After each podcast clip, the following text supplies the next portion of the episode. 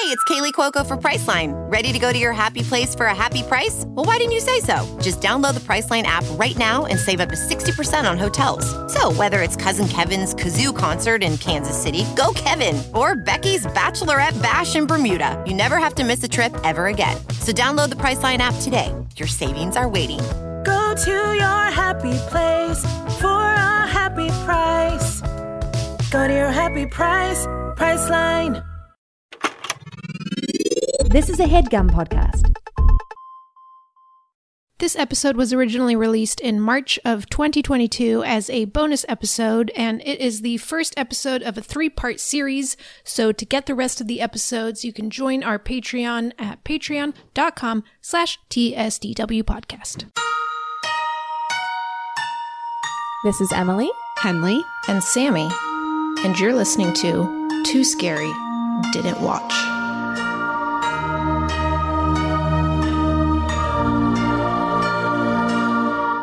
Hi, everyone. Welcome to Too Scary Didn't Watch March bonus episode number one. Woo! That's what this is. That's what this is. That's where you are. That's where we are. Hello. It's nice to be here. It's great to be here.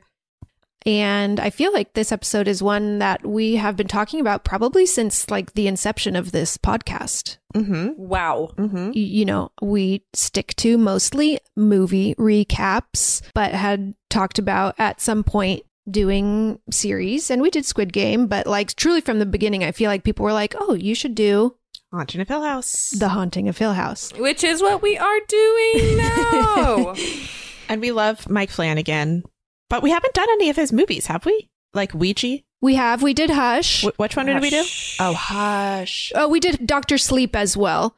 So Okay. we haven't done Oculus and we haven't done Gerald's Game.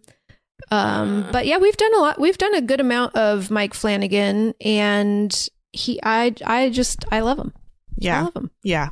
Um, you guys, little known fact, um, is that I worked at Paramount Television Studios while we were making Haunted of Hill House. And I don't know whether we've That's really right. I remember. really ever talked about that uh in great detail, but I have some behind the scenes, you know, Ooh. You know, little little knowledge about this whole show.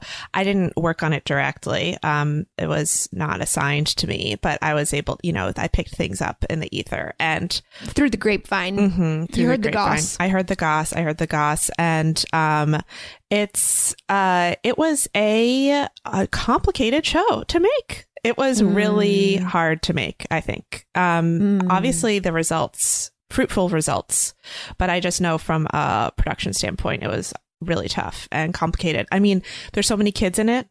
Anytime you have this many Mm, kids, that's hard. Right. scheduling gets really tricky because you know they're very strict about hours for kids. Yeah. I mean, it's still like kids can work like eight hours straight, basically. Like- Which Yeah. is pretty crazy. Pretty Seems- crazy. seems like too But they long. also have to do like school. yeah, I you know I don't I don't know. I I think that the main thing that I remember honestly is that um I remember the one of the people who was working on it being like. It's always these shows that end up being the best. The ones that are like so hard and like complicated and like the like the most that you would difficult. hope never get picked up. And then they're like, exactly. greenlit for five seasons. right. You're like, I hope this is a disaster because this was a fucking nightmare. Yeah, exactly. And then they were right. And then it just teaches like everyone in the higher up positions, like, oh, okay, this way that we did this was the right way. The universe do it again. feeds on suffering. Do it again. I'll, I'll give I'll give you some stats about this this series. Uh, it's created obviously by Mike Flanagan, mm-hmm. written by Mike Flan. Well, it's based on a book by Shirley Jackson. Actually, I didn't write down the names of all the writers. Are there multiple writers, or did Mike Flanagan write all of it? I think it's like kind of a normal TV show where there's a writers' room, and I just didn't write down the writers' names. I I genuinely don't remember. No idea. It feels like Mike Flanagan does a lot though, so I wouldn't be surprised if he just fucking wrote the whole thing. I feel like he wrote the whole thing with like one other person or something crazy like that. It's a lot of writing. He seems like he loves writing. Yeah. Lo- Mike Flanagan f- loves writing. Because we've talked about Midnight Mass and how there's just endless monologues in that. And Right, it just, right. it's like he just loves to freaking, He loves the written word. yeah. There's too much that that pulled me out of it real hard. Um, but no, there's a lot of writers on this. Uh, Yeah, there are. series, so I'm not There gonna I'm not gonna name them all. Sorry, you'll be anonymous. Sorry. Go to the IMDb. Beep, IMDb page. I am pee uh, but it is starring Michiel Huisman, which I looked up how to pronounce it, and that is the correct pronunciation. Nice. It's spelled like Michael Huseman. Mm-hmm. Michiel Huisman. Oh, is he's from um he was in the invitation, right? Yes. Yep. And yeah, Game of Game of Thrones. Thrones. Nashville. Famously. hmm That's what I. That's what I know him from. Nashville. Connie Britton's love interest in season two or something. Oh wow. Uh, Carla Gugino, Henry Thomas, Elizabeth Reeser, Oliver Jackson Cohen, Kate Siegel, Victoria Pedretti, and Timothy Hutton. Wowie. I feel like this was the first time I saw a lot of these actors, and uh, Mike Flanagan likes to use the same actors a lot, and so now Would I you feel say that one of them is very not hot in an obvious way? no, I wouldn't. That's a deep inside joke. If anyone wants to, I think some eagle-eared listeners might recall in our Invisible Man episode. Oh my god, I'm sorry. Emily's cat Mabel is looking right into the camera. like so close, so close, like sniffing the camera, so close, but going in and Oh out of my frame. oh man. Oh, it's really funny. Um yeah, in the Invisible Man episode, we had a big debate about whether or not Oliver Jackson Cohen is hot, and I just am a firm yes, and Emily's I'm a, a har- firm no. hard, hard no. Hard no. He, I think he's Not hot. hot. I do think he's not hot. hot. You think he's hot, Henley? You're the tiebreaker. I think he's hot. I decided. I gotta find more people to ask. And you know, I think it's because this is the first thing I saw him in, and his character in this is so he's so great in it, mm-hmm. and he's not a like Villain. psychopathic killer that's like traumatizing his hmm ex-wife, and so it's it's right. more Who like also is like sort of a huge dork and like looks not hot. I like how that's your that was your biggest thing. You're like he's just too much of a dork to be a villain. It, it was such reveal. It was such a reveal of this man who I was like, like who cares? Anticlimactic. this fucking guy. anyway, he's in this. Good for him. Um it has a 93% on Rotten Tomatoes. People Oh, love this show. hmm And an 8.6 on IMDb. I didn't write down a lot of trivia for it. Henley, do you have other BTS info? Not honestly, like this is such an annoying thing to say, but as I started talking, I was like, I probably shouldn't say any of this publicly. Well, I was wondering, yeah, what is your? I guess if you weren't on the project, you didn't sign an NDA. I didn't technically, and I don't work for Paramount anymore. But I also don't want to air any dirty laundry. That's not my Sure. Air, You don't want to get a reputation for being someone mm-hmm. with loose lips. Loose mm-hmm. lips. Mm-hmm. loose mm-hmm. lips, Henley. That's what they'll call you. Oh, Hanley loose lips?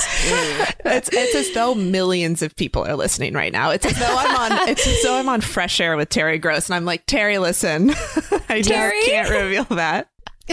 You're gonna have to cut that out, Terry. Cut it out. I'm gonna leave. I'm getting up to leave. My publicist is telling, giving me the sign that I got to cut it out. Yeah, you'll do the Adam Driver. Just walk out on Terry leave. Gross Wait, why did he do that again? What because she happened? ma- he made she made him watch a clip of himself acting, oh, right, right. God, and he does not like that. I think they did say beforehand, like, don't do that. Yeah, So, you know, She likes to push her boundaries, but also that is kind of an absurd reaction to have absolutely. It's an absurd. when reaction. that's your chosen. he seems profession. like an, a, a wild person. Yeah, I think he's think he's weird. But you know what? He is. Is hot.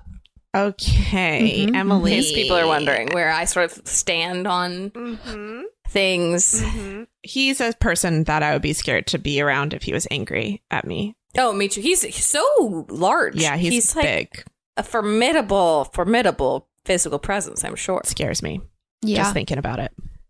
Um. So Henley, you watched this when it came out, Mhm. and what are your feelings on its scariness as a notorious scaredy cat, So I watched it actually with Tim, my husband, who who's also a scaredy cat? more of a scaredy cat than I am. I mean, I, if I, I feel like, I mean, you, by doing this podcast, maybe it's, you know, obvious, but like if I was in a relationship with someone who loved scary movies, I would watch more of them just because like I am curious and I'm like, but Tim Mhm. skip totally tips the scales the other direction. He Yeah. is so scared. He hates anything that's uncomfortable to watch too. Mhm. So it's not just like scary things. He doesn't want to feel cringy at about anything, which is a lot of like thrillery stuff. You know what I mean? So also like a Nathan for you.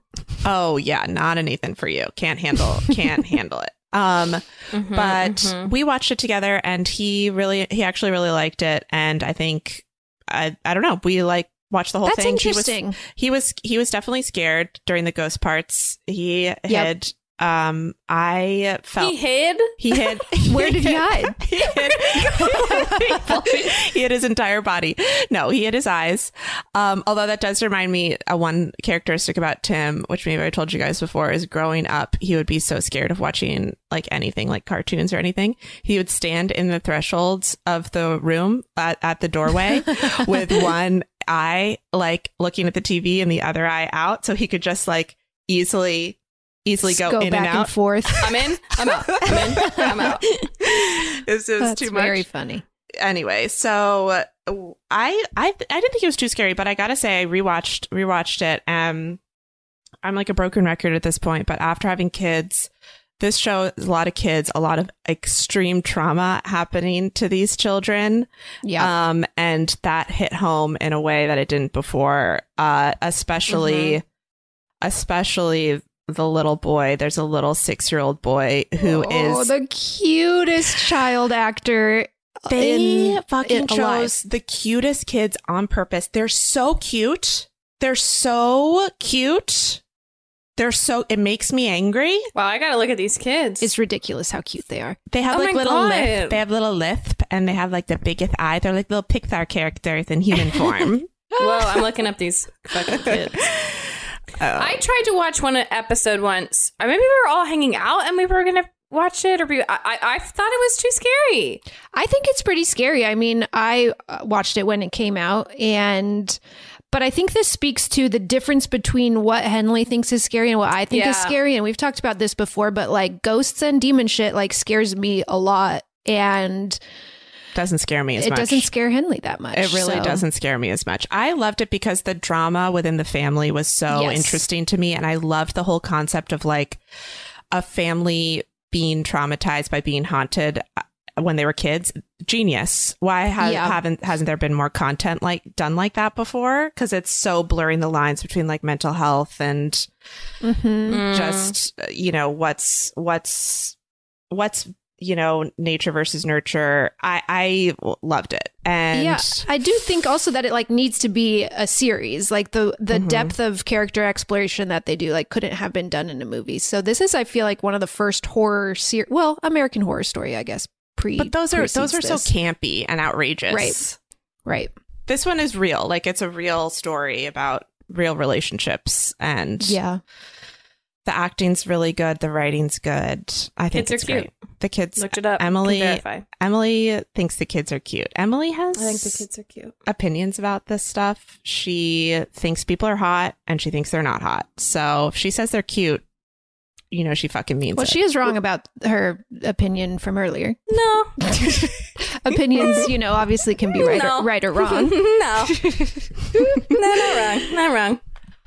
Okay, so you, Emily, watched a little bit and didn't make it through first episode. So this is all going to be fresh info for you. Absolutely. Haunting stuff is scary for me too. I just don't like the like lurky darkness around because it all happens Yes. at night. There's a lot like- of lurking, a lot of long and it's a lot of like being like, "What's over there? What's over there?" Yeah, I, I, that's really tough for me.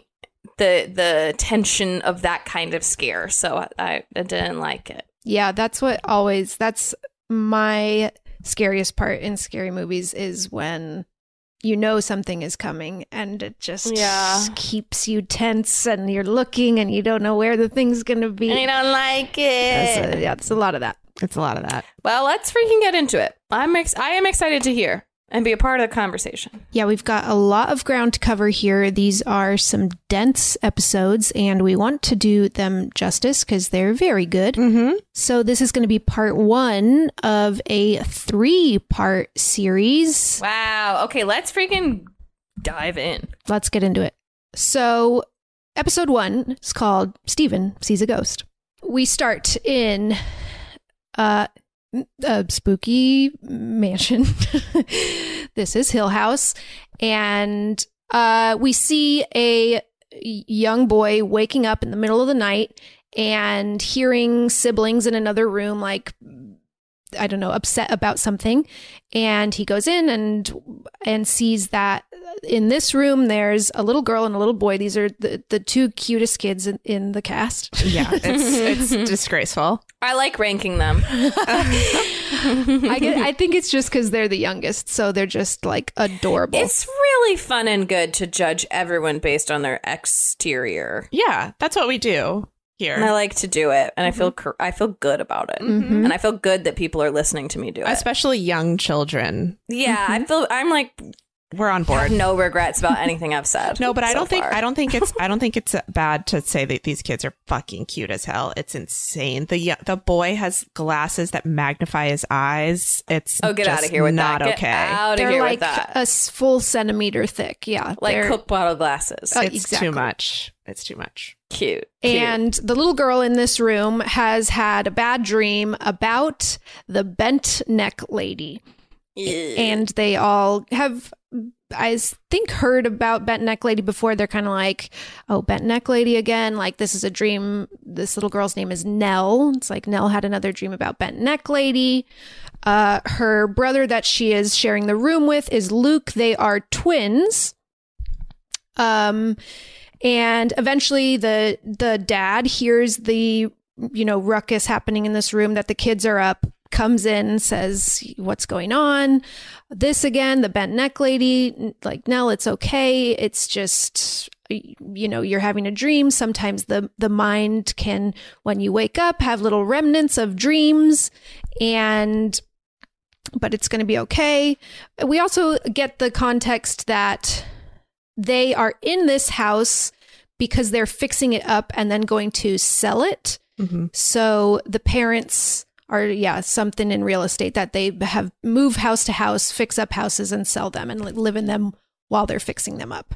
Mm-hmm. Um, it's, maybe it's because he says something like, you know, we're not we're not going to be in this house forever. Mm-hmm. Uh, it's it's okay. And as he's he calms them down, gets them back to bed. He's walking back to his room. We pass another room with another daughter in it. This is Shirley. She's talking in her sleep. Um, there are five kids total. I don't think we see the third daughter in this scene, but there's also another daughter named Theo. Mm-hmm. Um, everyone gets back into bed, and uh, he gets into into bed with uh, his wife, who is Carla Gugino, and they're you know talking about the kids again. And back in the twins' room, we see them going to bed, and we see from the shadows emerges a woman with a bent neck in shadows, Mhm. just moving towards Nell. And then we get our opening titles, but we see bent neck lady is real. Emily, this speaks to you because you're having some serious neck issues. I'm, having, I'm the lady with about and unfortunately, the uh, hurt neck uh, is a theme throughout this show in lots of ways. So, um, is she bent neck? Like, what does this mean? It's like her neck is bent at mm, not quite a 90 degree angle, but pretty close. Like it's Okay. just. Like she was being uh, hung, perhaps. you know, we don't want to jump to any conclusions. We don't want to jump to any conclusions, but that is about the, the correct angle. right? Okay, great. And so this title sequence, I feel like, is I feel like every title sequence in this year was this exact title sequence where it's just like orchestral music and 3D renderings of various objects. It was like Westworld was like this, the, Yes. the Crown, hmm and you know, it just seems like everything of this Game of Thrones was- did it for a while, right? yeah, Game of Thrones, I feel like was a little bit. Oh, it, it was it- the map. it like changed a lot Yeah. based on what was in the episode, which is at least a little variation on this. But yes, Mhm. kind of all I feel like standard title sequence. I love a retrospective on title sequences throughout like the past 20 years. Yes. I there was a Key and Peele sketch where they made fun of True Detective, I think, and they had like a funny opening that was making fun of the True Detective opening. It was like, oh yeah, all these openings are like this. Like True Blood was Yes. similar. Like they're all like like the like folksy music and then like disturbing country yes, yes. esque backgrounds. Like Right. Um I just there's themes. They really stick to themes and I Mhm. love to see people make fun of them. Just want to flag that. what's in what's the theme right now? Um, I don't know, but I will say I just real quick, have you guys watched Severance? The Apple No. TV show? Okay, this is a fucking cool thing that they're getting into, which is like um a really dynamic, like rhythmic animation and it's an animation of Adam Scott's character like going like Oh, falling yeah, through yeah, all yeah. these different levels and like multiplying and then like becoming small and getting big and it's I love it. Like I love I, the, what they can do with animation now is Yeah. so compelling and I feel like Mm. more and more openings are like leaning into that a little bit. Cool. Yeah. uh, I would also say another feel one that I feel like is getting more popular is just having the title without a title Yes. sequence. Like Yes. Euphoria, just like name of the show at one point, and it doesn't have a title sequence. I feel like Mm, that's mhm. becoming a little more common too. 100%. Yes. And they still have the skip intro for sometimes and it's like it's two Skipping a second, yeah. It's two seconds. yeah. Um, okay, so then we cut to present day, which, by the way, sorry, in the opening it says Hill House then. So in the whole series, we will be jumping back and forth in time Got it. between Got it. this these kids' childhood and their present day adulthood. So first we meet adult Steven, who is the oldest child. And we see that he is interviewing a woman about having seen her dead husband's ghost. And we learn that he is a writer of um, ghost stories, essentially. And he has written a book called The Haunting of Hill House based on his own childhood experiences. But he is quite a skeptic of it all. And he reveals to this woman, you know, he never actually saw a ghost and that this it's a little bit of a fictionalized version of what happened to his his siblings what they claim happened. We just get the sense that he doesn't totally buy into it. But this wo- this woman that he's talking to really does and is really interested in his family and is like I would love for your dad to write a book. So people in this world know the story of of Hill House because he has written about it. Um, he gets a phone call from Nell, the his youngest sister, and doesn't answer it. We go back to the past and we see again Nell saying she saw Bent Neck Lady having uh, what the parents think is a nightmare. She's too scared to sleep in her room now because that's where she sees the Bent Neck Lady. So her mom, what is the mom's name? Do you remember? Oh. Oh, wait, I think I have it right here. Olivia? Olivia, yes. She takes her downstairs. They're going to make up a little bed for her on the couch so that she doesn't have to sleep in her room. Mhm. They get her all set up there, and Olivia makes a bed next to her, sleeps on the floor, or lies down on the floor next to her until Nell falls asleep. And then once Nell's asleep, Olivia gets up, goes back to her own bed, and we see Nell on the couch alone, and her hand starts moving and her eyes open and it looks like she can't move and she's just kind of moving her fingers and sh- her eyes are looking around and then she looks directly up and her eyes get really big like she looks scared and the camera pulls out and rotates and we see bent neck lady floating above her looking down at her Hmm. back to present day, uh, we see we're basically going to see each of the children what their life is now in the present day. Next, we see Shirley, who is the second oldest, and her and her husband own like a, a what do you call it, funeral home? A funeral sh- p- home, yeah. Yeah, and she does the embalming. Embalming? Is that Yeah. what that's called? I Like think body embalming. preparation. Mm-hmm. Uh, but in the first scene, we see her, she's talking to a kid who is preemptively saying that he doesn't want to see his grandmother's dead body. Mm-hmm. And she's helping him through that and saying, comforting him and saying, you know, I'm going to make her look exactly how she looked to you. It's going to be okay. So she's like feeling good about helping these kids come to terms with death. Mm-hmm. Yes. and she looks down at her phone. She has a voicemail from Nell uh, and listens to it. And Nell says that she's worried about Luke.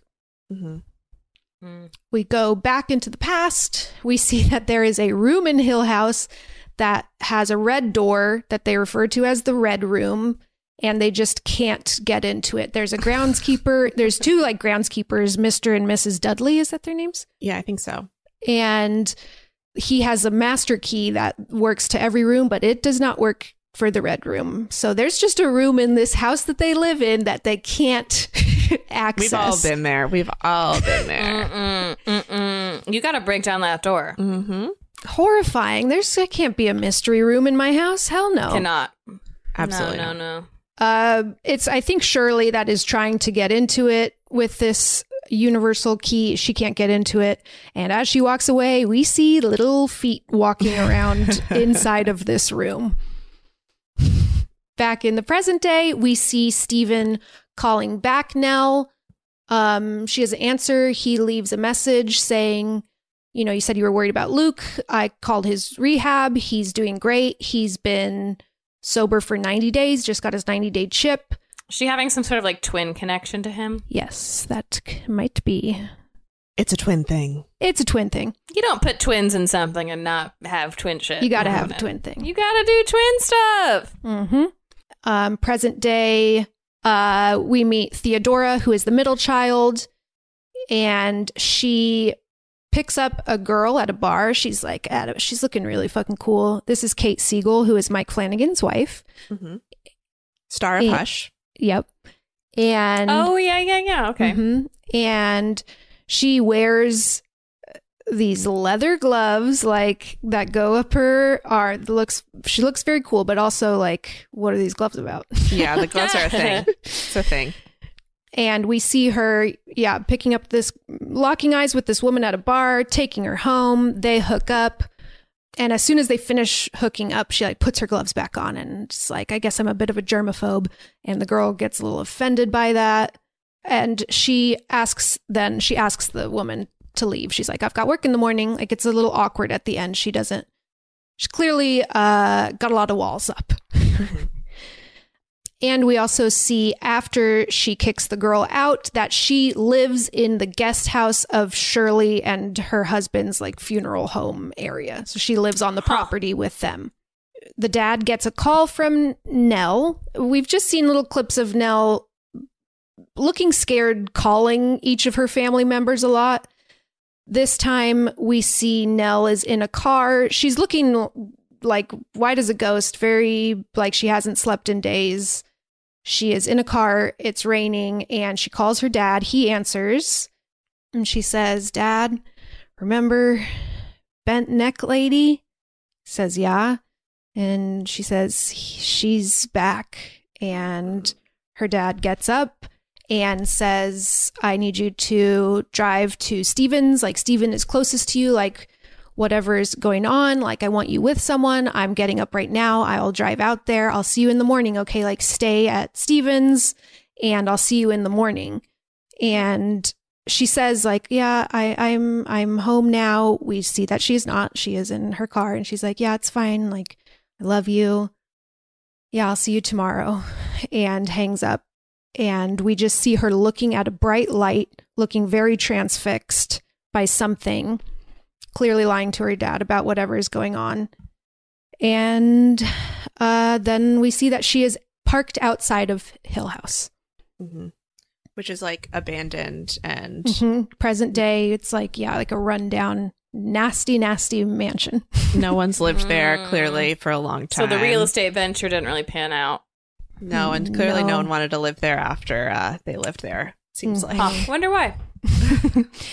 Then we cut back to the past of the uh, dad waking Steven up in his room, saying, We got to go, looking panicked. He's like, Close your eyes. As we, you know, don't don't you dare open your eyes. Uh, we got to get in the car. And Steven's like totally freaked out, but the dad picks him up He's like, okay, one, two, three. They run down the hall. We see a woman in a nasty nightgown cross across the hallway running like in a creepy ass way. Um, I think Steven does open his eyes and see that, right? I think he does a little bit, but then he's too scared. But, yeah, he like blocks quick. it out. Blocks it out real quick. Shuts him real quick, holding on to his dad. Like his dad's like carrying him like this, and he's like what twelve or something like that. Yeah. And the dad's just like running, carrying him, and Steven eyes shut real tight. Yeah. Um, they get outside and all the rest of the kids are in the car. All of them really confused and scared. They don't know what's going on. One of them yells at the dad, like, we, we got to go back and get mom. Like, mom's still in there. The dad says, that's not your mother. And they drive off. Back in present day, we see the dad calling Steven, saying, like, something's going on with Nell. You're closest. You need to get to Nell. Um, we see shots of Nell present day in an, in a nasty nightgown, just dancing around in the rundown rooms of Hill House. This place is, I mean, it's horrifying. It's like just a dusty, broken down mansion, and she is smiling and dancing and twirling through all of it. It's very unsettling. And then we see a clock, like an alarm clock, at 303 and all of the other siblings, all four of the siblings, we see quick shots of all of them bursting awake in bed. One of them says, Nellie's in the red room. And they all look like they've just woken up from a nightmare.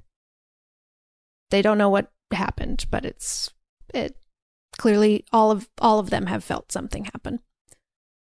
Meanwhile, in present day, oh the, yeah, I guess the next day or next night, Steven is still investigating this woman's story about seeing her husband's ghost, and he's recreating the setting that she said it happened in like uh, you know it was this time at night i was laying in bed i felt um i don't know the, Water. yeah i felt water and heard the car he the husband died in a car accident and she's like i heard the car crash and Mm.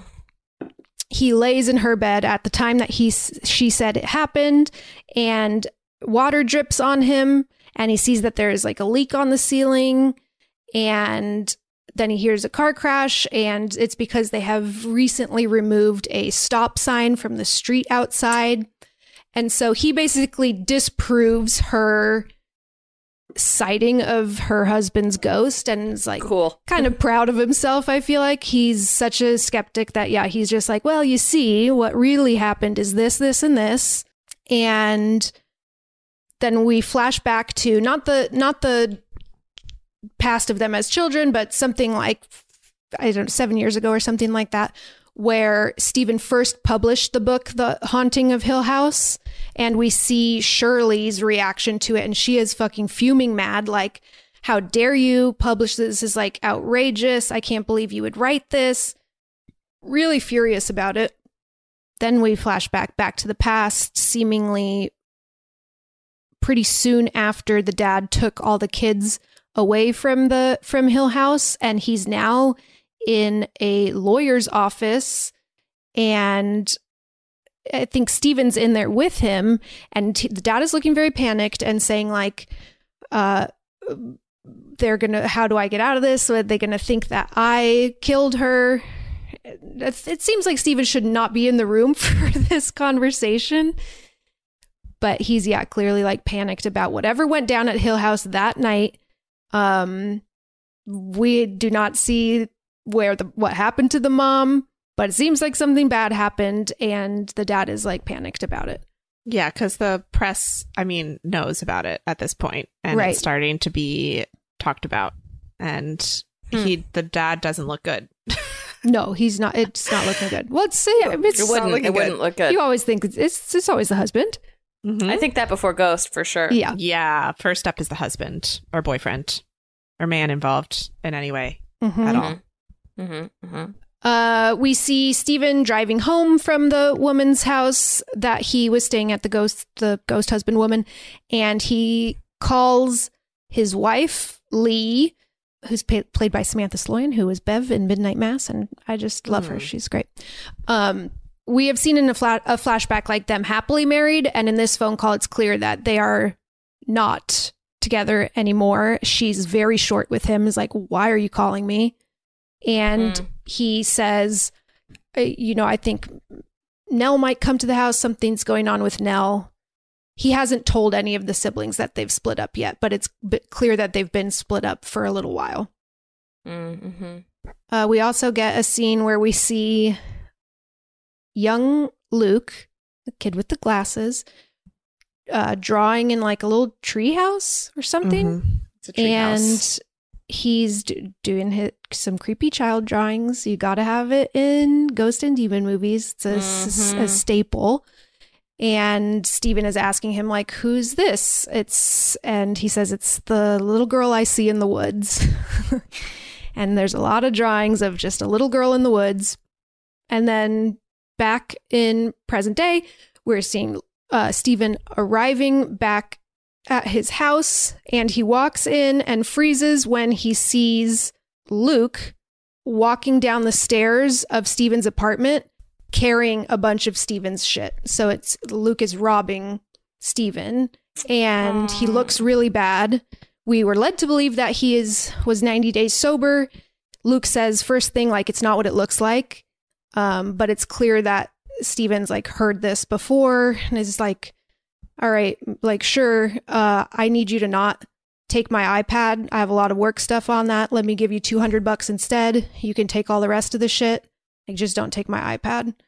And Luke is like Mm. looking really like pleading with him, like it's not what it looks like. And he's like, yeah, I like, sure. Okay, here you go. Just leave. Just get out.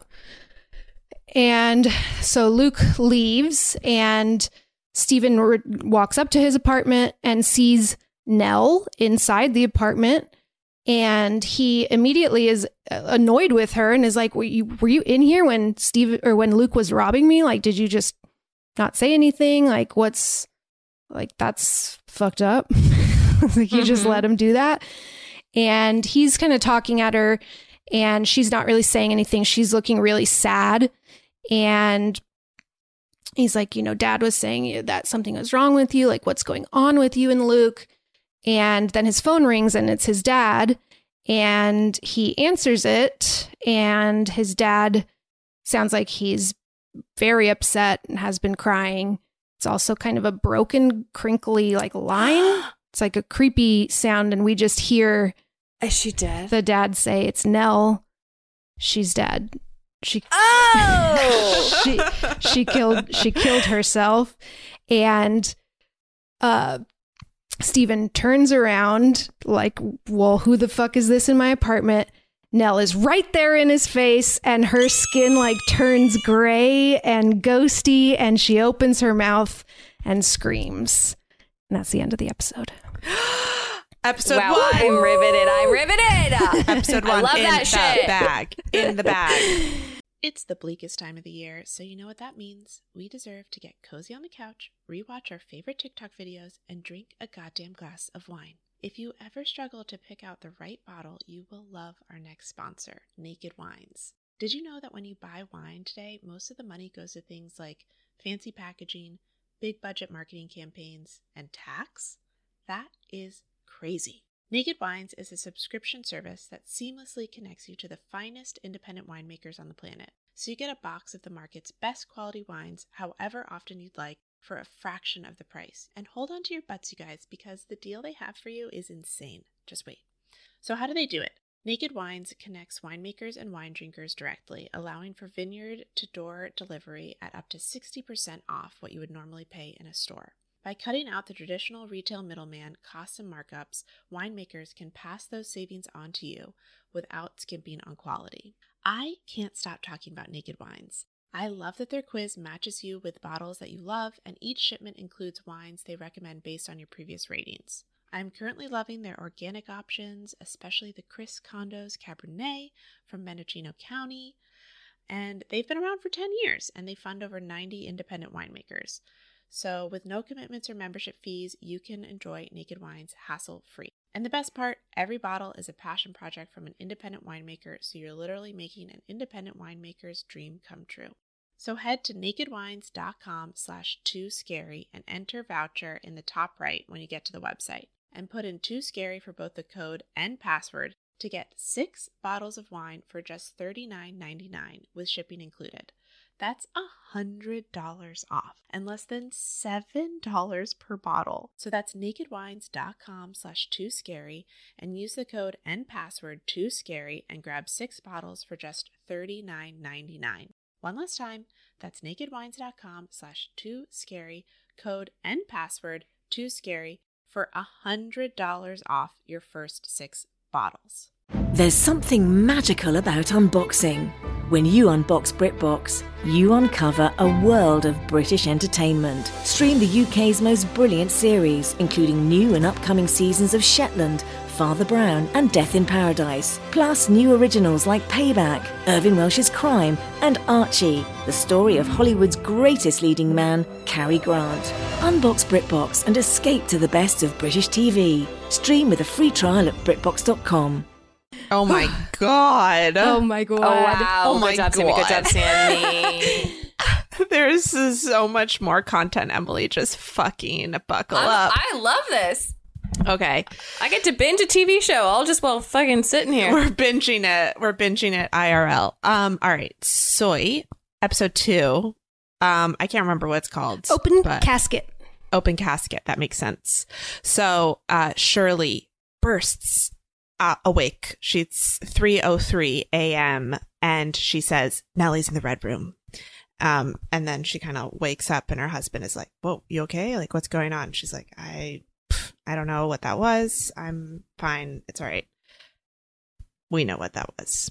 um, we just, I mean, well, we just saw that Nell's obviously dead. So It's fun because each episode kind of replays the same day from each of the siblings' perspectives and it goes down in age, which so it starts with Steven, who is oldest. Now, this episode is going to be uh, Shirley, who's the second oldest. second oldest. She's the one that runs the funeral parlor with her husband.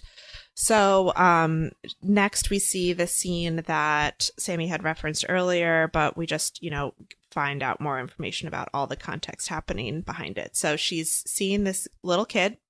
Um, she's meeting with him who is clearly uh, very upset uh, that his grandmother has passed away. He's telling her that he sees her in the middle of the night um, and that she's bald and uh, doesn't have any teeth, and she scares him. And Shirley's listening to him, and the parents are kind of in the background watching this interaction happen. And she says she's soothing him. She's basically like, You knew that your grandma wore a wig, right? And you knew that she had dentures, right? So you're just this is this is normal this is what happens but i want you to know that this is where my job is. My job is to take this person that you love so much and what i do is i make them look like themselves again. So the next time you see this person your grandmother is going to look just like how you remember. So we're going to replace that scary uh, image you have in your head with a more the more whole version of them. And that's what I do. And the little boy is soothed by this. Clearly, she's really good at her job. She's very competent at it. She really believes in it. And this means something to her. Um, then we cut back to the past and where uh, Shirley is in uh, little, little, little preteen Shirley is wandering around the house and she goes and sees her mom, who is the beautiful Carla however you say her last name. Uh, This mom is such a like crazy ideal of a mother. She has like the thickest, most flowing long hair. She wears like long dresses. She's so like spiritual and emotional. She's uh, like a goddess. But she also, I, I like couldn't help but like she looks like a ghost in real life. Like she was wearing like velvety I know. robes. Like she's dressed like a ghost. I know. you know. No, I think that's part of what I'm getting at. She's like a she's like a earth goddess. It's weird. You're like, who are you? yeah. Um, so she's drawing in this room and she's designing their forever house and she's showing Shirley their forever house. It's this, you know, floor plan of their, you know, once they sell, once they fix up this house and they sell it, they're finally going to have enough money to design and build their forever house. They'll never have to move houses again. They just need to do this one final one. Um, then Nellie uh, little baby Nellie, six year old Nellie, kind of uh, squeaks into the room and she's like, Shirley, play with me. And Shirley's like, no. And she's like, have a tea party with me. And Shirley and her mom are too busy, but her mom's like, Shirley, take her outside. Uh, you play with her. Uh, be nice to your sister. And just remember that um, when you guys need to come in, I'm going to flip the porch light on twice. So that's how you know that it's time for you to come inside. Um, uh, then we cut to little baby Luke, little six year old Luke with his big Coke bottle glasses. He's so fucking cute. Um, I just keep writing in my notes. These kids are so cute. I hate it. I hate this. I don't want to do this. Luke is so mm. cute. I'm so mad. Why am I doing this? That's in my notes over and over again. But we know they make it, right? So so does that not matter? Does Nell make it, Emily? Well, yeah, but I mean, yeah. they're not they're not thriving as adults. No, well, I guess like not. in some ways, but they've all clearly mm-hmm. been affected, struggled with some things. Yes. Um. So Luke sees a little girl in the distance, and he waves to her. Um. The dad, Hugh, he is asking the groundskeeper about why the master key doesn't work in the red room. The groundskeeper, as we would expect, is weird about it. He's like, I'm never here at night. I don't know. I don't know why it doesn't work. Like, don't ask me about that key. Red flags. This isn't a thing. This isn't a thing. Red flags all over the place. Um, Shirley hears something in the shed outside while she's playing with Nell. She goes into the shed. This is a real tense scene that's spooky music. It is slow. It is long. I was fast forwarding, closing my eyes. That's kind of how I feel about this entire series. Um, she's hearing this noise is coming from underneath, um, like a workbench. She's going in, she's going in. She like looks under the bench and there's a face. And then, oh, it's okay. It's just a mask. Don't worry. And worry. there are a bunch of little baby kittens and they're cute little kittens. And that was the noise she was hearing. She's Aww. very excited to see the little baby kittens.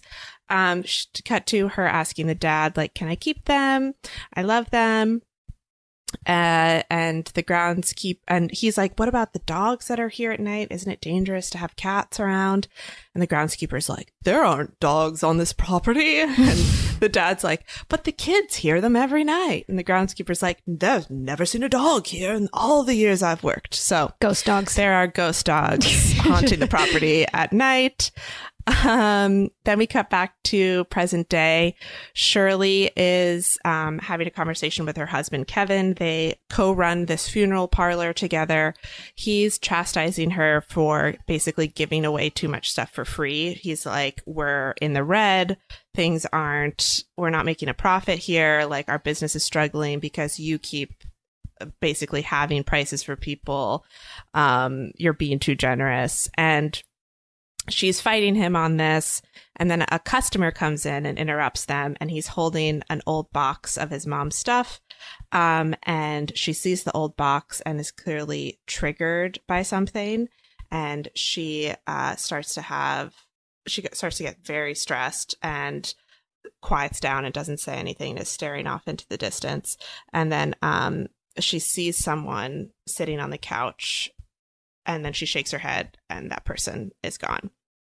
Um uh then it's a flashback to kind of the time period that sammy was talking about where it's uh, i don't know how many right years after ago. the book came out yeah whatever. something like that. Like it's clearly in the past but shirley and Steven are on good terms enough at least to be um doing this thing which is putting luke into rehab for the first time. So maybe it's like 10 years prior or 8 mm-hmm. years prior.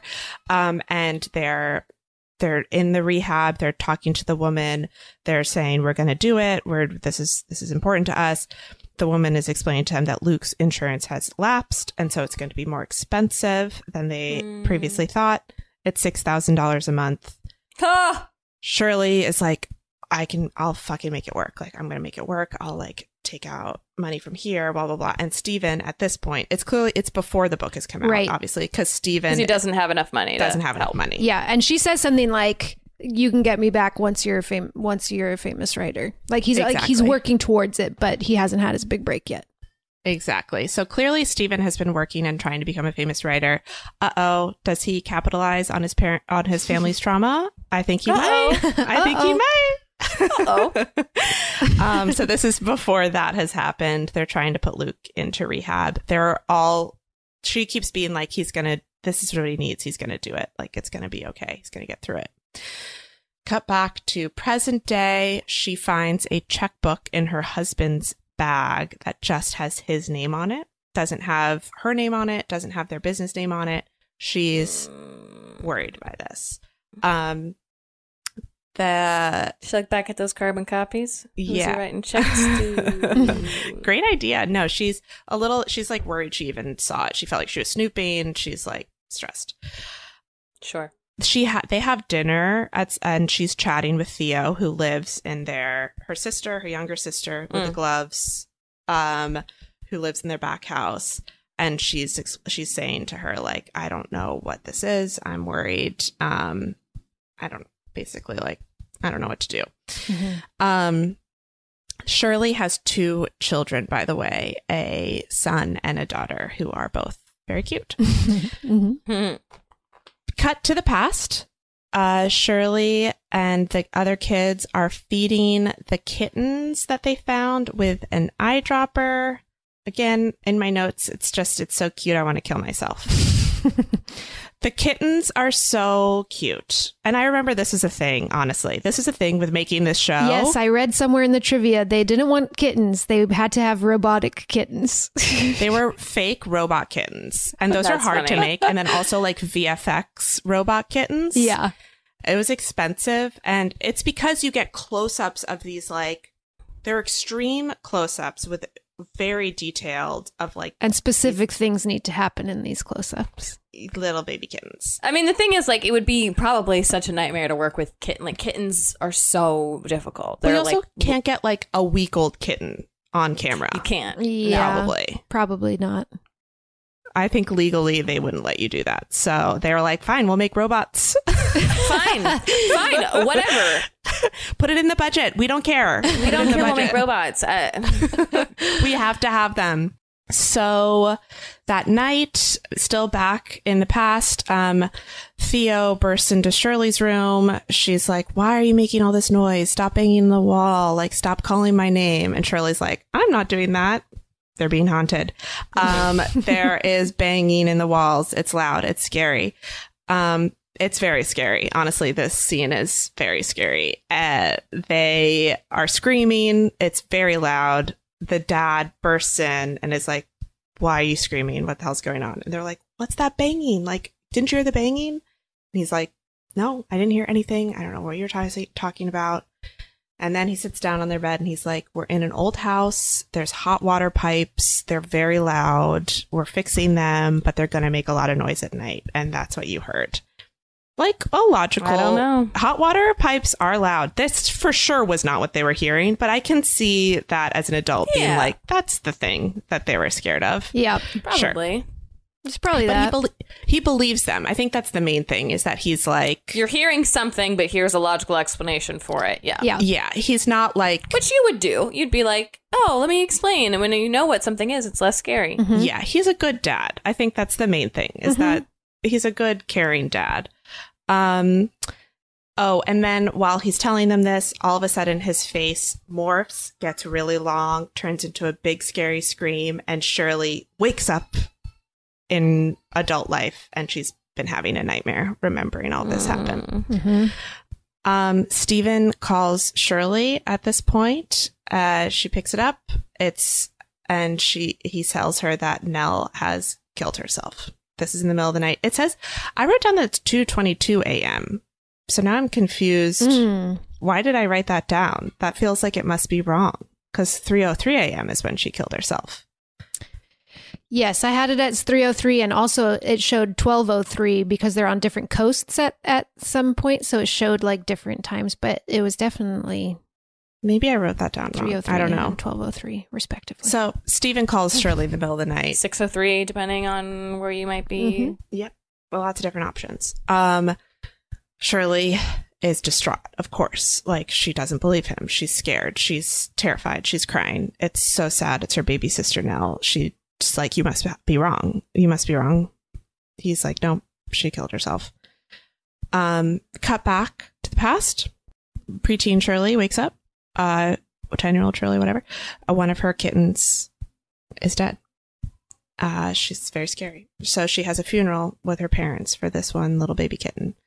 Um, the mom, beautiful earth goddess mother, tells gives her a beautiful speech about death. She tells her that when we die, we become stories, and so that's why it's important at a Hmm. funeral to talk about like the person who's line. passed. Yeah, that's Yeah. beautiful.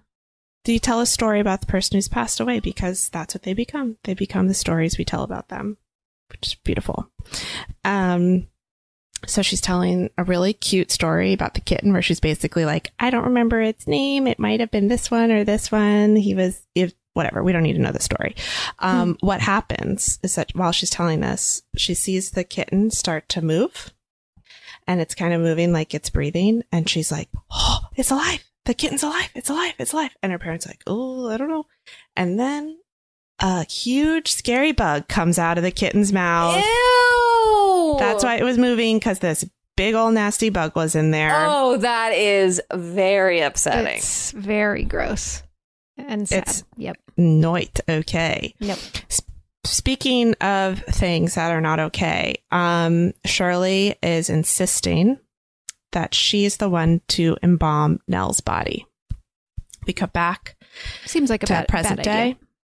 Everyone's telling her it's a bad idea. Theo, her, Theo, her husband Kevin, they're like, "Don't do this. Don't do this. This is a bad idea." Uh, she's insisting on it. She's Shirley is clearly very type A. She's very type A. She's very controlling. She has her life in order. Her life is in order. That's what matters. Mhm. Um, and part of her life being in order is her taking care of Nell's body. That is very She's got to be in charge of that. She cannot leave that important task to a stranger. Absolutely not. She Doesn't have any friends in the embalming business she can hand it over to? no, she doesn't want to. Even if she did, she wouldn't want to. Um, That's her personality. Um, and also through this conversation, we find out that Luke left rehab that morning. That just comes up. Um, so we flash back to Shirley as a little girl. She's at a funeral, and we realize it's her mom's funeral. There's a big picture of her mom, and she's terrified. It's an open casket funeral. She does not want to be there. And um, then we cut back to present. Shirley is down in the basement with Nell's body in a bag. And uh, then we cut back to the past, and Sh- Shirley and Nell are looking at their kittens, and they realize Shirley and Nell together realize all the kittens are dead. All of them have died. So then, Earth Goddess Mother, Carla Gugino, hair flowing everywhere, is trying trying to explain to Shirley like what happened, how this happens sometimes, that like kittens need to be with their mom and they weren't with their mom and that's it Shirley's not their mom and it's okay that she's not and obviously this isn't a metaphor for anything else. um then the mom starts to have a migraine in the middle of the speech and it's very intense. She clearly like blacks out and cut to her in bed with Hugh. So embarrassed. She's like, I can't believe I just had this happen to me. Hugh calls it a color storm. He's like, Mm. you just had a you just had one of your color storms. The mom is like, it wasn't colorful though. It was just black. It was like black fireworks my head. That's what was so weird about it. And I just totally traumatized my child where she's the most fucked up thing with death that's ever happened with her. I couldn't I'd be there for her. She's feeling very guilty. Mm. Cut to present day Shirley, literally sewing the scalp back onto Nell. So this awful. Like this conversation about with their parents being like, "Oh no, we traumatized our child. This is her first brush with death. Like she'll never be the same." Like interchanged with a scene for the adult Shirley, like ripping open her her sister's body, like taking the organs out, like Yeah. cutting open the skull, like doing like all the intense. In general, the stuff. like scene handoffs in this show are excellent. Like so much thought is put into what ends one scene and goes into the next. Like there's always there's one coming up that's like devastating that I'll call out when we get to it. Jesus. Okay, so then she Shirley has flashbacks to Nell's wedding. She Okay, wait, is that putting, was that was the one That because was yeah, because it's like her doing the makeup on on Nell's dead body, and it match cuts to her doing the makeup at Nell's wedding, and I was just like, oh, it's a fucking gut punch of a transition. Yeah, horrible, Mm. horrible.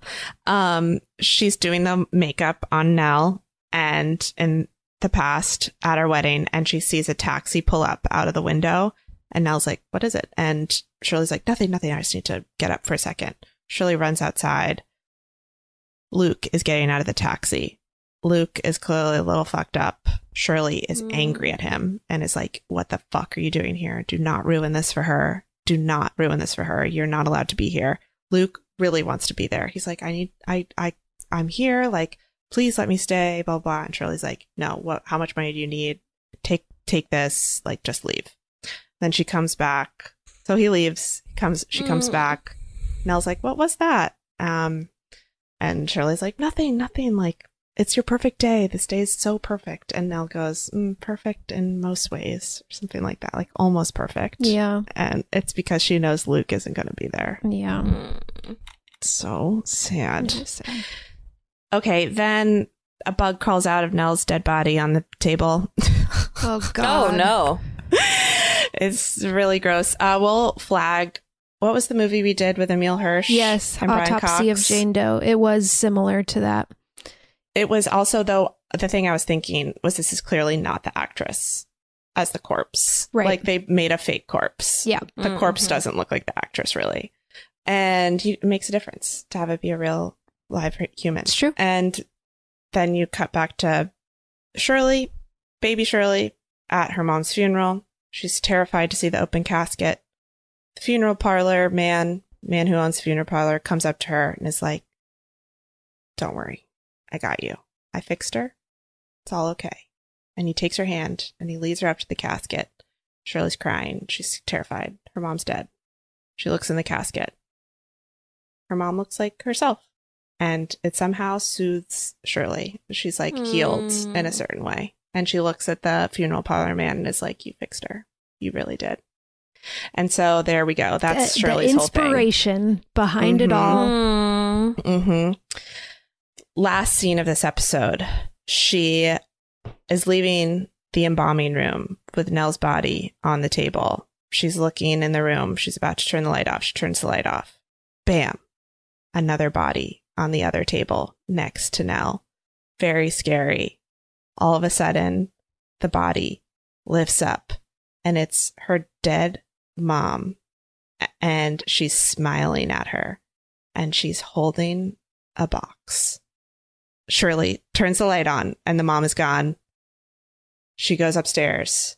She's like, I'm seeing things. I'm crazy. There's a little model of the quote unquote forever house in the lobby of the funeral parlor. The porch light goes on and off twice.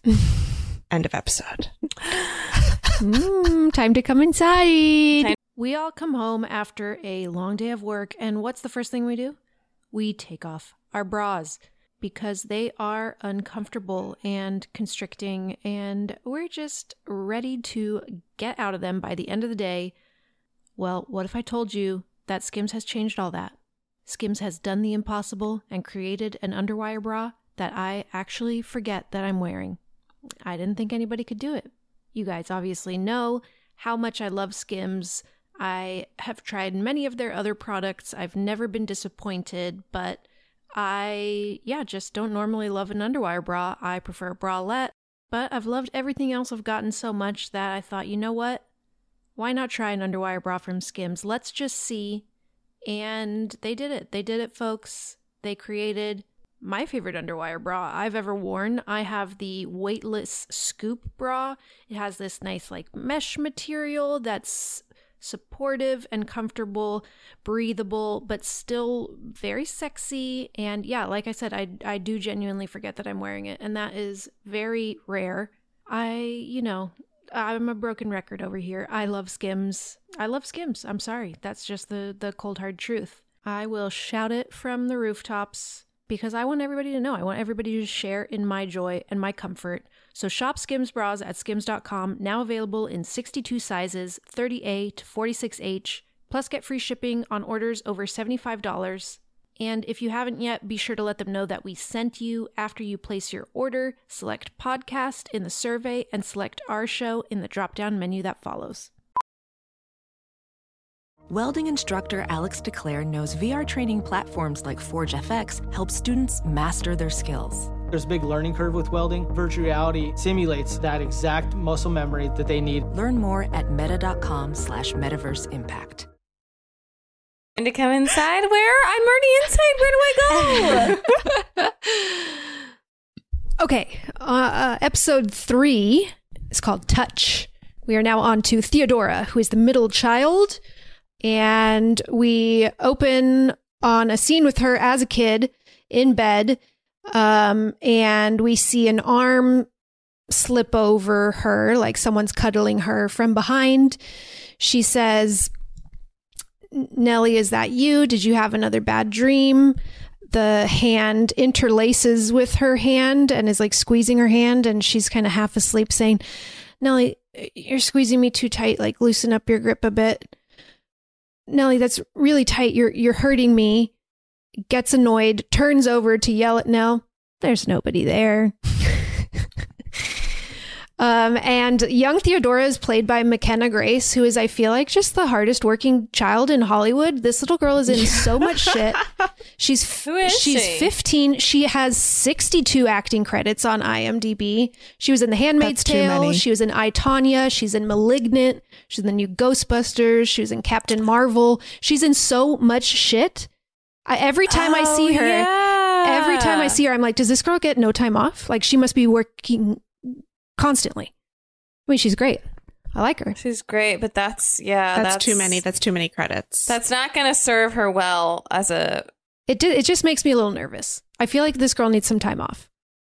She definitely does. McKenna, we're here for you. McKenna, take take some time McKenna, off. Take some McKenna, time if you're if you're listening, we're here for you. Yeah, she's so cute, but man, she really does need a break. Yeah, it's too much. It's too much for a child. And uh, yeah, I mean, and she's been working since she's been in the single digits at least. She must have. Oh, of At course, least. of course. Well, I would hope so. It would be honestly more upsetting. That's true. If that wasn't the case. That's true. She's, She's just making 20 movies a year. um, but okay, so then we cut to present day Theo. We see that she works now as a child psychiatrist.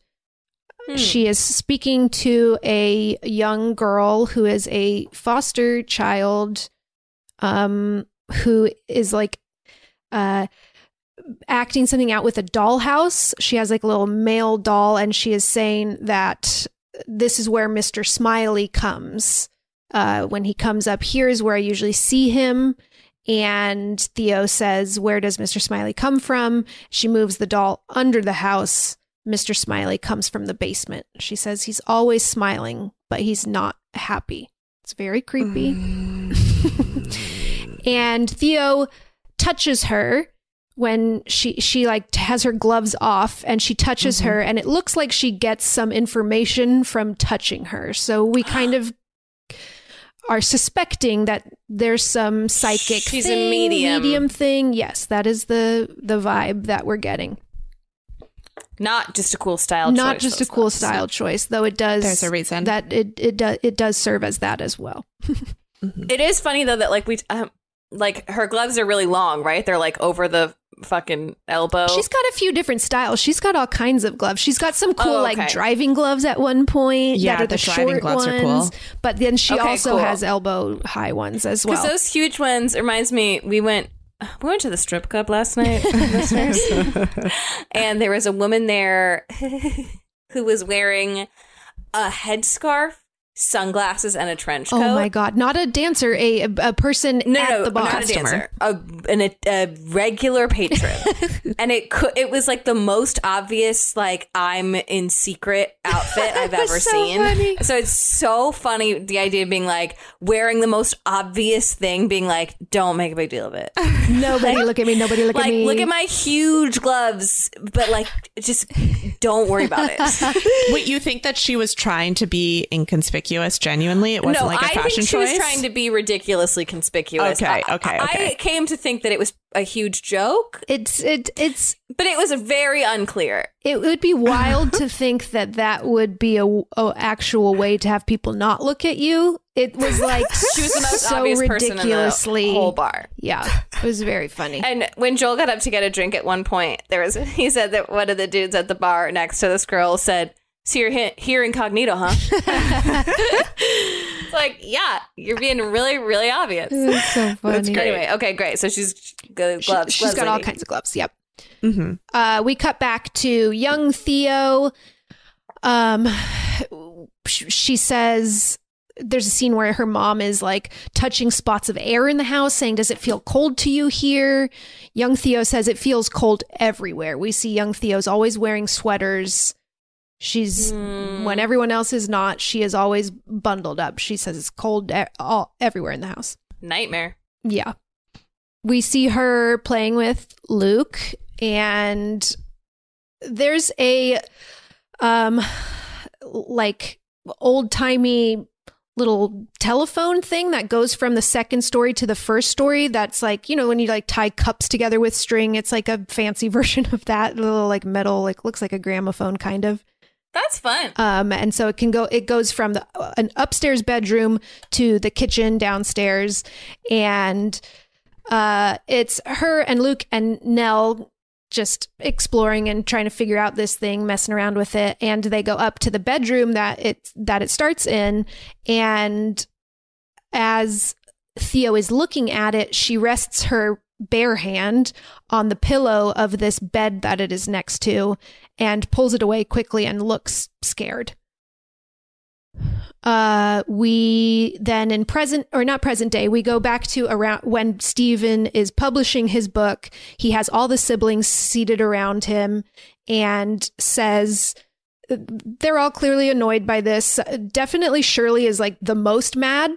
Um, and the rest of them don't look happy, but are just Resigned to it. yeah, kind of? they're kind of like, "What the fuck? Like, why would you do this?" And he's he's offering each of them eight percent of the profits, and Shirley is like, "Hell no! Like that's blood money. Keep all your fucking money. Like we don't want it." The rest of them are a little quiet about it. Yeah, like, I want your money. um, but they all Might as well get something. Uh huh. Um, but they all, at least in this moment, turn down the money. Uh, back in present day, we see Theo at that same bar that she goes up to to pick up women. It's all techno-y, lights flashing, and this is she just looks fucking cool as hell in this bar. It's very it's very funny. Um, and she sees the girl that she hooked up with in uh, the first episode, and the girl smiles at her and starts walking towards her, and she turns away from her and like turns her back to her, gives her a real cold shoulder Yikes. in a way that we see really hurts this woman's feelings. It's very rude. Yeah, that would really that would really hurt my feelings. yeah. if you made eye contact with someone, started walking towards them, and then they And just like, Someone that you've Never mind. slept with, yeah. Oof. Uh, we flash back to again the kids playing and also running between the kitchen and the upstairs is a dumb waiter. That's not gonna be good. I hate all of these things. I hate them so much. And we see that Luke has squeezed himself into the dumb waiter. which you, Oh you no! hate to see this see. cute little glasses Cl- kid. Cute little glasses kid. He's like trying to close himself in there. He's talking to Theo, being like, "Press me, push me down. I like want to go up." No, no, no, no. wanna It's not meant for it." bodies. We see the the housekeeper, Miss Mrs. Dudley, trying to get him out of it. She's getting upset by it, and Theo touches her, and Luke says, "Why are you being so ang- Why are you so angry about this?" And Theo touches her and feels, and she turns to Luke and says, "She's not angry. She's scared." She's scared. She's scared. And Miss Dudley looks at Theo suspiciously, like, how did she know that? Later that night, uh, Luke again is in the dumbwaiter by himself and convinces Theo to close him into it. He's like, come on, please. Like, nobody's here. Nobody's stopping us. Like, just let's do it. She's like, okay, fine. Like, real quick. Like, I'll send you upstairs. And then you have to come Oof, and no, then no, no. come right back down. And then we'll For sure he will. For sure he will. We'll never do it again. Nothing could go wrong. She closes him in. She presses the up button, but he goes down. And he yells, Theo, I wanted to go up. And she's pressing the up. She's like, I pressed up. I pressed up. He's going down. They're on the bottom floor of the house. There is no floor below them. And he is just going down. And sure enough, we see him lowered into the basement, the basement that they didn't even know existed. It mm-hmm. is a dirt floor. There's not even floorboards in this basement. It's just dirt and old barrels, cobwebs, pitch black. He has a flashlight with him. I gotta say, I never watched any of this. I closed my eyes and shut my ears. It's scary. This is a really scary scene. Yeah, this is the scary. I think this is one of the scariest parts of the whole series. He has a flashlight. He is shining it around the room, and from behind one of the barrels, a hand reaches out and starts pulling toward, dragging something towards him. We see that it is a fucking scary ass zombie, like torso looking thing. It's like a bloodied torso crawling towards him. Ew. He- he's screaming in terror. Theo is freaking out, like trying to press the button, like, look, look, look. And this uh, zombie's crawl- crawling towards him. Uh, the parents hear what's happening. They get down and are also like, what the fuck is going on? Pressing buttons. Eventually, they're able to get the dumbwaiter to come back up. They open it, get Luke out. His pajamas are ripped. He is sobbing. And they say, you know, what what happened? What the, what are you doing? They're yelling at Theo, like, what were you thinking? Theo's crying, saying, like, I'm so sorry. Is he okay? He says, you know, the the a monster got got me, like ripped, like attacked me, and they of course are like, well, you probably just caught your pajamas in the thing or something. Probably. and he says at some point that there was a ladder down there. Then we we cut back to present day and we see Theo in bed sleeping and the sheets just start pulling off of her, which is a creepy thing that also happens in a lot of ghost stuff. And Mhm. she eventually feels the sheets coming off and looks down to the foot of her bed, and there is Mr. Smiley, just like a creepy ass. It's almost like a little pumpkin head looking thing with a huge smile staring at her. It's a big jump scare. She screams and wakes up, and I think it's like a dream within a dream. And she mm. like says, "Oh, that kid's like really getting in my head." And then mm. there's a knock at the door, and it's Shirley after she has received the news mm-hmm. about Nell. Mm-hmm. Mm. And then there's a flashback again to Nell's wedding, and Nell and Steven are looking for the maid of honor who's supposed to give a toast, and they like find they get her location to a room upstairs. They hear her like moaning in the room and they're like, oh my God, like who is she hooking up with? They're taking bets on who it's going to be. They open the door and it's Theo and they didn't know she was gay. And this is the moment that they're like, we didn't know you liked. And she says, bridesmaids. And they all have a laugh. um, then back to them as kids. Uh, we see that Luke is upset that nobody believes him that there was a Mhm. monster in the basement. Theo touches him and says, I, I believe you. And Theo says, You said there was a ladder in there, right? Like, if that's like, how far away was it? We can maybe pinpoint the location of the ladder based on, you know, the floor plan type of thing. Like, how many steps away do you think it was? And so they go back into the kitchen and recreate the distance of where the ladder would be. And Theo moves some furniture out of the way, and we see there is a little false f- floor, little trap door to a basement. They pull it open, and there is a like hidden little glimpse of a ghost face under the stairs. And this is something that Mike Flanagan did sprinkled throughout all of these episodes. Apparently, there's like over 30 hidden ghosts in the background. Oh, that's fun. Um, and they're never played as like a jump scare or anything. They're just like in there if you can spot them. And this was the first one I saw, but probably wasn't actually the first one in there, but just the first one I noticed. hmm. Um, and we see her going into the basement. The, the- she doesn't see a monster, but like we see that Luke was telling the truth. There's a creepy ass basement down here, and uh, present day Theo goes to the house of the foster parents of the girl who sees Mr. Smiley and asks if she can go into their basement because that's where Mr. Smiley comes from and she's exploring the basement. She takes off her gloves. She's touching things, and there's a couch down there. She touches it, lays down in it, and has a big reaction. It's like, oh God, oh God, don't, please no, please no. Starts crying, sobbing, and is laying down, looking up at the ceiling of this basement. And the way the like wood markings in the ceiling form a big smiley face. And so oh, it's really fucking devastating. So she like is very upset and as she is leaving the house sees the foster dad and Mhm. takes off her glove to shake his hand and is acting like everything's fine. And she's like yeah sorry i know that was weird to ask to just see your basement but i'm just trying to get a better understanding of your daughter. And she shakes his hand and gets a like really knowing look and looks very scared and angry and leaves and makes a phone call in her car. I would like to report some child abuse happening in this house. I'm positive like there's no doubt in my mind.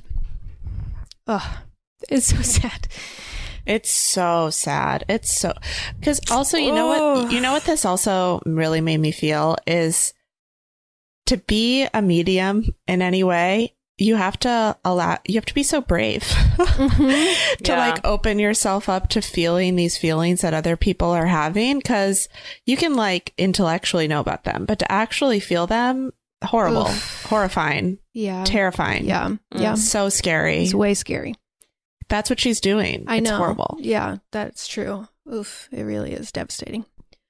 Um, so then uh flashback, we see uh there's been a few little moments where the mom has noticed Theo knowing things that she shouldn't know. Like there was a box that they were going to throw away that she's like, no, I think that box is special and it had a very expensive bottle of wine in it. And her mom has been kind of tracking these moments and says, are you like, how did you know that? And how do you know these things? And, sh- and Theo's not really admitting anything, but she says, you know how I get my migraines? Like sometimes I see things in those. And your grandma uh, was also very sensitive. And I had always wondered if you girls would be sensitive, any of you girls would have that sensitivity as well. And she hands her a box and says, This will help. She opens the box and it is gloves. She says that that this will help you um, block those things out. Mhm. Um, Hmm. and then uh, we've seen in the previous episode that while Shirley has been prepping Nell's body, uh, Theo has been like, I, I'm not ready. I'm not ready to see her. I don't want to. I don't want to be in there. I'm not ready for that. But in this moment, she, by herself at nighttime, goes down into this funeral, funeral like uh, the the morgue room where Nell's body is, and is looking at her, and takes her glove off, and goes to put her hand on Nell's forehead holds it there for a second, and then like steps back and collapses, like scream crying, like a huge fucking cry.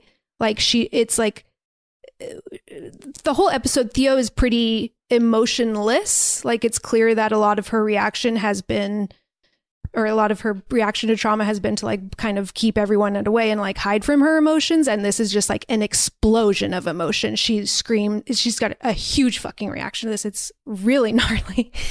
And then it cuts to her sitting on the porch drinking and crying and she's drinking Gen Beam.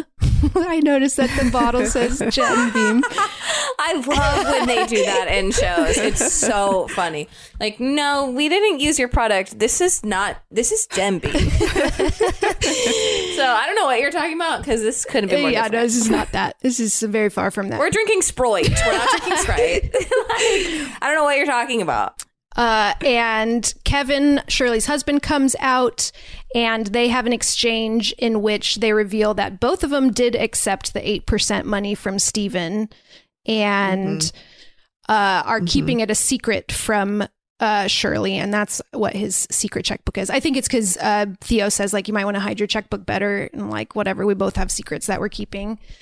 And then she sees that the girl that she hooked up with previously had left her phone number. She decides to call her, and the girl comes over, and Theo immediately starts hooking up with her without even saying a word. The girl says, You know, can we slow down? Can we talk for a second? Like, I'm feeling a little used here. Like, can we just, like, how was your day?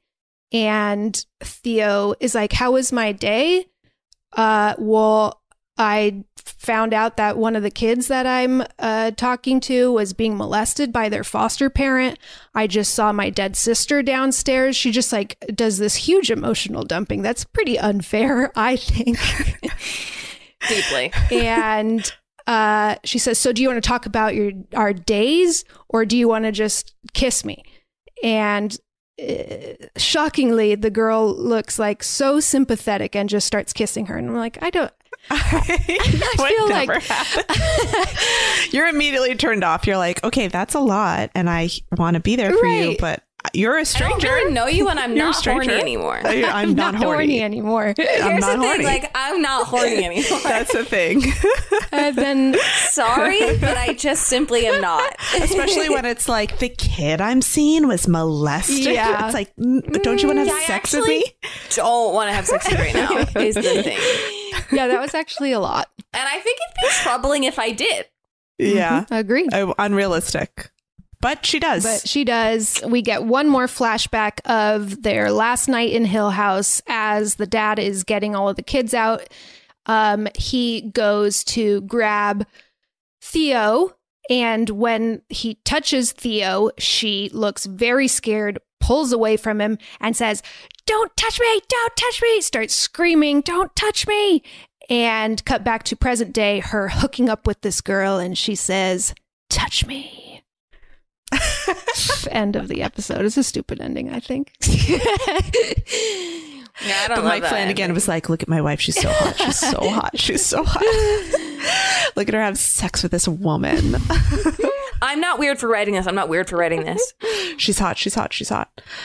Um, This isn't a personal fantasy of mine. It's the show. It's the show. It's the show. this is the best possible choice for the show. Everybody, shut up. Shut up. Shut up. Shut up. Shut up. but shut let's up. do another take. We're not done. One more. We're not done. We're not done. Nobody goes home. Nobody goes home. Watch my wife. Watch her. Look at her. Look at her. Look at her. Look at her. Oh my god. Um. Okay. I honestly, I'm like, but I'm like a, a bummed out that we don't have time to keep going because now I'm like fucking hooked. It's really It's it's, good. really good and yeah, I feel like it's just a very well made show, uh, which is just a nightmare for Henley and the people at Paramount to hear. They were Hey, disappointed. no more. They're like, wait, what? It's doing well in the editing room? No, get Mike Flanagan out of there. No, no one can edit it. It's He got to just be keeps bad. trying to watch that one scene with his wife over and over again. He keeps making us re-edit that scene with his wife. fucking Um, weird. But wait, Henley, also, I wanted to ask you so Mike Flanagan has another se- series coming up called The Midnight Club. Do you know anything about that? Mm, I do. I didn't work on it at Netflix. My colleague, Lauren O'Brien, shout out to Lauren. Hi, who Lauren. 100% doesn't listen to this and never will. but she worked on it. And all I know is that it's shot in Vancouver. And we have an overall, Netflix has an overall deal with Mike Flanagan. So he's had Midnight Club. We did Midnight Mass. Mhm. And then there's another Mike Flanagan, Echoes is him too, I Okay. think. I think that's him. Um, and just for some really boring context for what I do, my job is to manage um, all the physical assets that we're purchasing on all of our productions at Netflix. So, I'll, uh, tracking a lot of costumes, props. Um, we put them on displays in museums, dealing with that kind of thing. The tricky thing when with our overall deals with someone like Mike Flanagan, he has all these productions going at the same time. They're all the same crew working on them. So these Wow. sneaky little costume designers, sneaky little production designers, prop masters, they're 100% like reusing things, Yeah. keeping things in their like living rooms, not telling mm-hmm. us because they're never like not working. You know what I mean? And um, that makes it tricky for the studio, the boring studio that I work for, to to have viz into what's going on. So we're always, I mean, Lauren anyway is always like, uh, I don't know what the hell happened to these costumes because I'm pretty sure the costume designer has them like in her garage and didn't tell us. They disappeared like ghosts. yeah, Oh, exactly. Yeah, the show's The haunted. ghost, ghosts took them. I don't know. I really love the Mike Flanagan series, except I didn't watch, uh, I, I didn't finish Haunting of Bly Manor, which is maybe I should. I think I watched like all except for the last two. I just couldn't get into it. To be completely frank, I find Haunting of Bly Manor and Midnight Mass bad. I didn't like Mm, either of them. see, I loved but I liked Mass. Haunting of Hill House. Yeah. Hmm. A lot of people did. People really liked Midnight Mass. Um, I was one of them. But um, Tony Heads, we will be back with part two of our three part series on Haunting of Hill House. And I can't freaking wait. I really love this show. I can't freaking wait. I'm excited. I'm excited. I really am hooked. Yep. I'm hooked. Good. Um, Great. okay. Love you guys so much. Love, you. guys so much. Bye. Bye. That was a headgum podcast.